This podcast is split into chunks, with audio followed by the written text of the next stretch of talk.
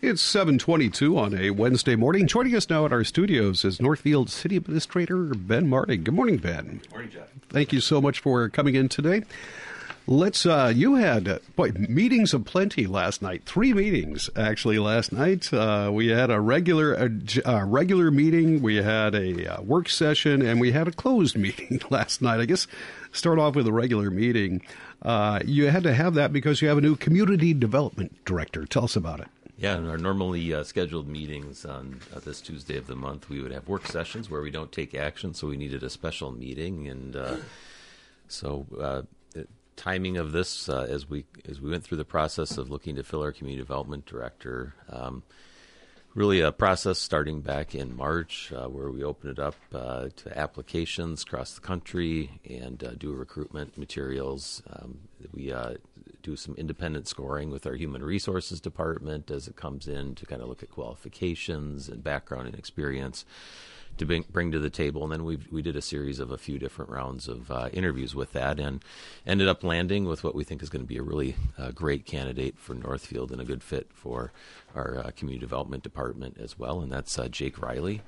Uh, Jake comes to us. Uh, from the Met Council currently, so that's the regional planning organization for the Twin Cities metropolitan area. Um, but he's got over 15 years of professional community development and redevelopment project experience. Uh, he also worked for the uh, city of St. Paul in their planning department uh, as a senior planner for a period of time, um, and he's got uh, a background in the in the area as well with a master's in urban and regional planning from the Humphrey Institute at the University of Minnesota. Very well recognized program too, and uh, our former director uh, Mitzi Baker had a degree from there as well. So.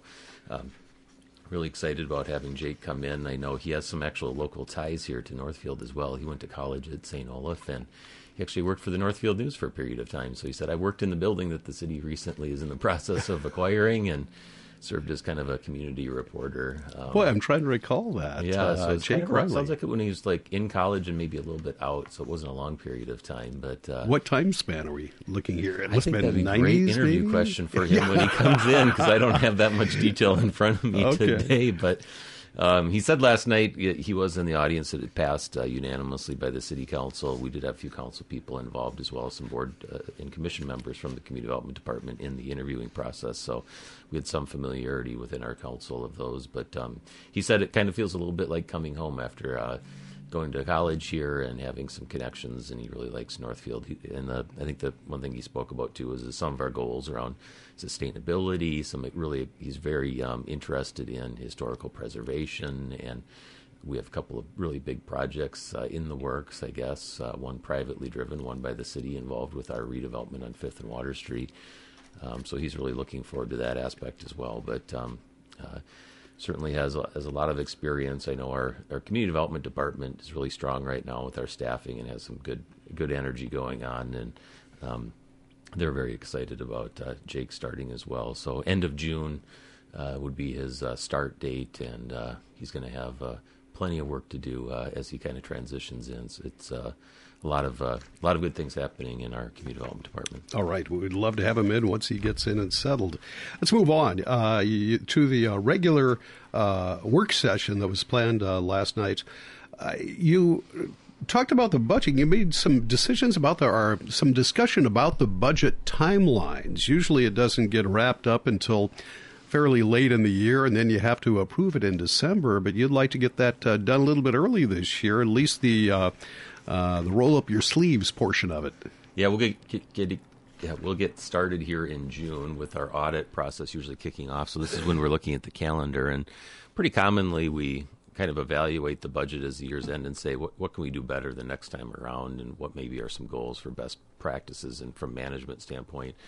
In one area that we're going to continue, we're not going to achieve it next year completely, but we're going to be continuing to work on is more more multi-year uh, financial planning, um, and then eventually getting into longer-term financial planning and modeling work within our, what we do. And so we've been making inter- incremental steps to put us in a position to do better in that area.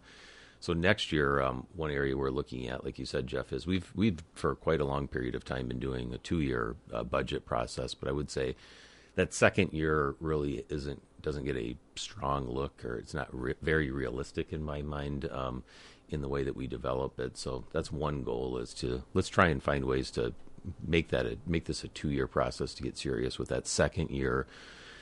And so, as part of doing that, what what we're looking at doing is trying to accelerate the current year that we're looking at. So for 2023, we set a preliminary levy in September, and then a final levy in December. So our our goal has is is what we're suggesting as a goal for this year is is really to try and look at that September um, preliminary levy to be a more realistic uh, final levy number. Um, the budget can go up or down after that point in time.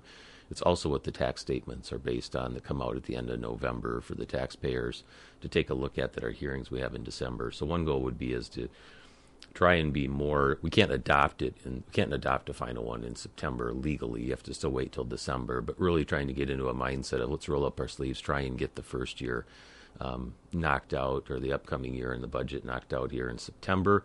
We've been able to do that with all of our utility funds. That was a goal a few years ago, where we're adopting those in September, setting that that part of the budget is pretty much done so that the second half of our budget year after September can be primarily be fine tuning things like we won't have our health insurance renewals, so get that kind of clarified after September, maybe tweak a little bit on our capital planning and things, but really be focused more on year two um, as well.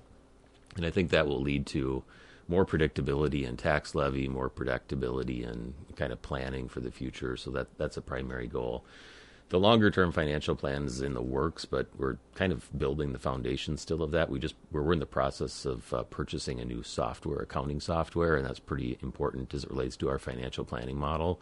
So that'll probably be a, a next year or the year after goal that we'll be implementing to move to some longer term financial planning, and it'll allow us to do more what ifs. I think it'll allow us to communicate, have better expectations of the community of what might be coming. We're pretty strong in that area in our utility funds. We got a pretty much locked in five year plan with our utility funds where if you want to kind of see where utility rates going and why, there's a pretty clear picture. I'd like to see our general operations there um, eventually. All right, let's move on. Uh, the corner of uh, Jefferson Parkway and Jefferson Road, that intersection was uh, discussed last night, and the possibility of putting a roundabout there in the future was also discussed. Tell us about that. We have a uh, re, uh, resurfacing mill and overlay plan coming up here in 2024 as it relates to uh, Jefferson Parkway um, from Highway 3 to Maple Street. And so um, we're kind of starting to get geared up for that. Our 2009 Northfield Comprehensive Transportation Plan that was done did monitor a few um, particular intersections of focus as it relates to areas that might be of concern. And so um, they've been doing some pre-planning for that intersection. We've we've experienced um, you know some some crashes in that area. We've also had issues where um, heading eastbound on uh, on, on, Jefferson uh, Parkway, going on onto Highway Three. We have had times during peak demand, particularly around the morning school time, um, where we might even have stacking backing all the way up to Highway Three. And so we've been looking at the engineering department hired um, SEH to do some preliminary analysis, and based on that, a number of things, including safety for all roadway users. We've got transit going on there. We've got high pedestrian levels. We do have vehicles. Uh, it's a very, it's probably like the highest um, uh, vehicle roadway, local roadway that we have uh, in in Northfield. I think Dave said it's higher than Woodley Street as it relates to traffic counts on uh, that that area. Um, we also know the Milltown State Trail is going to come through that area uh, when that's completed. So there's just a lot going on um, at that intersection. So it's really uh, important to look at that. And so when they went through kind of a, um, a, professional uh, engineering analysis based on kind of all roadway users within that area, they came to the conclusion that preliminarily they're looking at a mini roundabout at that location um, as a design solution. And so it's uh, it's it's obviously similar to a, round, a full roundabout, but on a much smaller scale.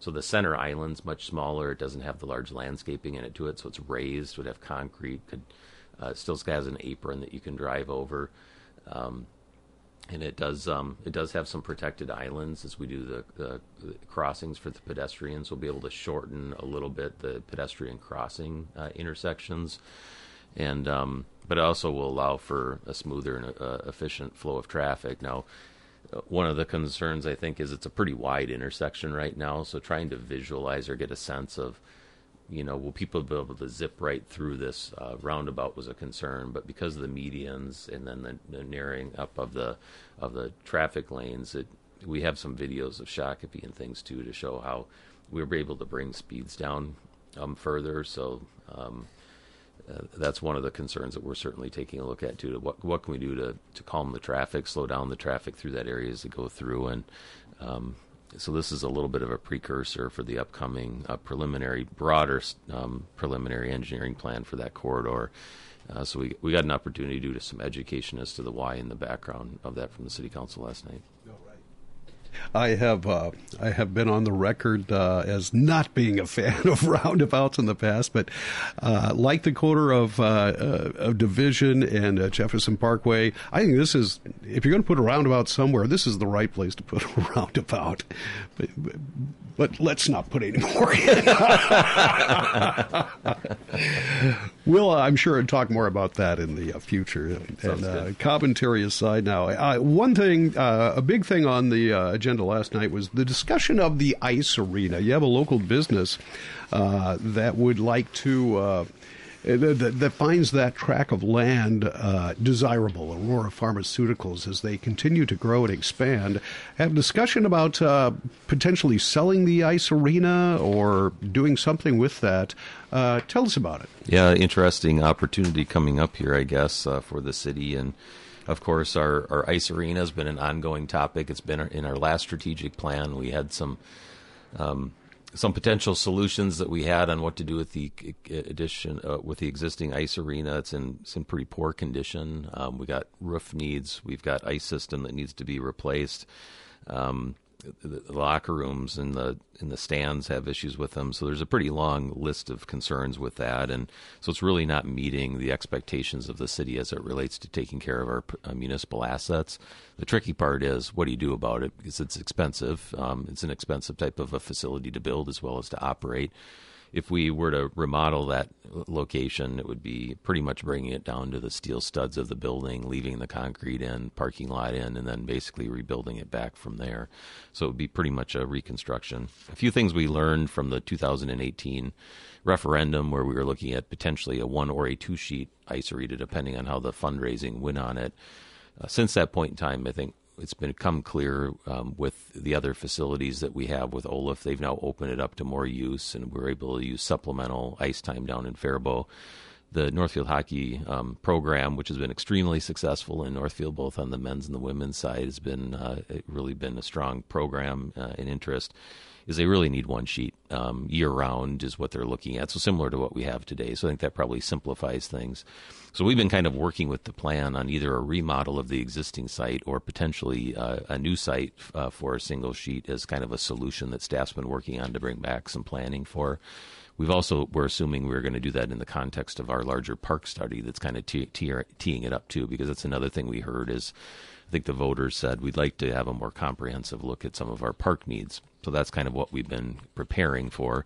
However, you can't control um, outside forces and interest. And so one of our neighbors in the area, Aurora Pharmaceutical, which is really a gem of uh, industry in town here, they do animal pharmaceuticals, um, research and development of products right here um, in Northfield, and then they do the manufacturing as well. They've been going through some substantial growth um, in employment and in capital facilities in their location, kind of down off of Highway 3 uh, in that area. They've acquired a couple of buildings um, next to our out- outdoor rink. So there's some storage shed facility and then another retail site that they now own, which is part of their future campus growth plans. Um, but they've got uh, an emerging opportunity that they're looking at that would really um, require additional property um, if they were to stay contiguous on their site, which obviously you can imagine to be located on a manufacturing facility on one site is much preferred versus spreading yourself out across town. Um, in this area, there's not a lot of space on that, so they're looking at um, a 50 to 75,000 square foot expansion a $15 million project estimated on current uh, values that would be adding 40 to 50 jobs uh, in addition to what they've got uh, today. And um, that development they're looking at probably in five to seven years. Um, some of their research and development, they have to get federal patents and approvals through the processes. So some of these things take a little bit more time, but they're continuing to pump out new products and seeing successful growth in their company. Um, so that would they'd maximize the use of the parking lot for some of this needs. Um, they'd be looking at expanding onto to our site, and you're talking uh, these are good jobs too, seventy five thousand to ninety thousand per year. They've got jobs that you can come out of high school and get trained in. They've also got PhDs, um, so it's uh, these are good jobs. And then after those initial jobs, they've got other growth plans on the capital within their facility too. So they're thinking even after those forty to fifty jobs 10 to 20 jobs per year, up to 150 total. So, um, certainly to help keep our economy humming and have opportunities, this is certainly an opportunity we're, we're taking a look at. And uh, we're also trying to grow our commercial uh, tax base in the community as well. So it hits on a number of those goals. So, with that last night, we had some discussion with the council. What would that mean to the city? Well, um, they they'd be looking at our property, you know, the entire site, um, a little under four acres to be um, utilized in the future. Looking potentially at a tax increment financing incentive, um, redevelopment incentive related to the arena re- um, being removed because they don't need that building. Um, remove that site and then do some environmental review with that. Mr. Strobel, uh, Mike Strobel, who serves also on our Economic Development Authority, is the CEO and founder of Aurora Pharmaceuticals, has been extremely um, clear, though, saying that um, they believe it's very important to find an alternative solution for the the ice arena itself, and they think it's really important to our community, and so they want to be flexible and give some time to plan how we might be able to have a win-win solution out of this, and uh, might there be some opportunities? And again, I think it it makes it a, an easier opportunity knowing the condition of the existing building and just the fact that even if we stayed there, you'd be looking at some pretty major costs and things with that, and so we had some. Uh, preliminary discussion about those opportunities and what might happen next uh, with that.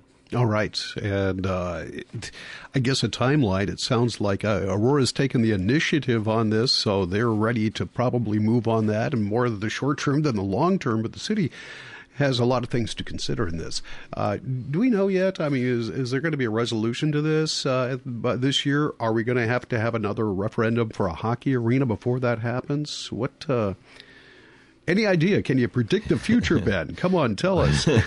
All good questions. Um, I would say, from a site location standpoint, a couple of options are fairly clear. One would be is the former site that we looked at that didn't work out, which we kind of refer to the Gleason site a little bit further south, um, is still in the um, control of the uh, Northfield Hockey Association, so that could accommodate uh, a development there.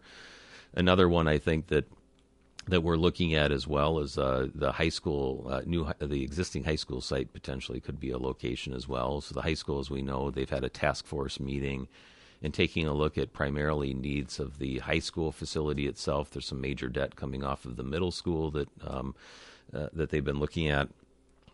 Needs uh, maintenance needs related to the existing high school. That task force has really been looking at renovation and potential expansion on that site They've also identified some uh, needs that they've had around athletic facilities too, that could include some indoor facilities um, to be integrated with that. And then, not specifically part of the task force review, but certainly identified by that task force in a couple of meetings, was uh, knowing that there are some issues with the ice arena and potentially might there be some school partnership solutions as as it relates to the ice arena is certainly something too. And they they might it's going to be coming in June to the school board related to discussion around whether there might be a referendum coming up in November for the high school. Um, so that'll be something we'll be discussing with the school district to, to, to see if um, what the interests are there. I would say that's certainly a takeaway that we had the last time around too was interest in a stronger partnership with the school district is something we heard from the community. I think as well as it relates to the ice arena, it's a regional facility, certainly primarily driven by athletics at the uh, at the through the through the school systems that we have as well. So that could potentially be a solution. They don't have a lot of uh, maybe they've got some site challenges on how big the high school site is. They've got other fields they're using, so there might be some things too. If there are some ball fields impacted, the city might look to you know we might have to get involved too to say do we do a, upgrades to some of our other baseball or softball facilities, or do some expansion too? Could be something that we look at. So, I think there are options on the table, and um, but I think when you have a business expansion opportunity like this, um, and also taking into consideration the condition of the building, I think um, I think the council was very motivated to say this is an opportunity we need to take seriously and look to find solutions. And I think we've been looking at what to do with the ice arena for, for a couple of decades. So I think the timing is is right in my mind to say, okay, we need to start as a community come together to find some solutions around what to do what to do with our facility. Yeah, a lot of good discussion coming up. Ben, we're out of time. All Thank right. you so much for joining us. Appreciate it. And we'll see you back uh, next week. All right, thanks, Jeff. Northfield City Administrator Ben Martig. News with a side of sports. Tim coming up in just a couple of minutes. Rich is next. This news update is brought to you by Great Rivers Mutual Insurance Company, where you can get the coverage you need from the people At you Great know. Great Rivers Mutual, you get the coverage you need from the people you know. And we will be there for you when you need us most, because at Great Rivers Mutual, we grow trust locally. With 18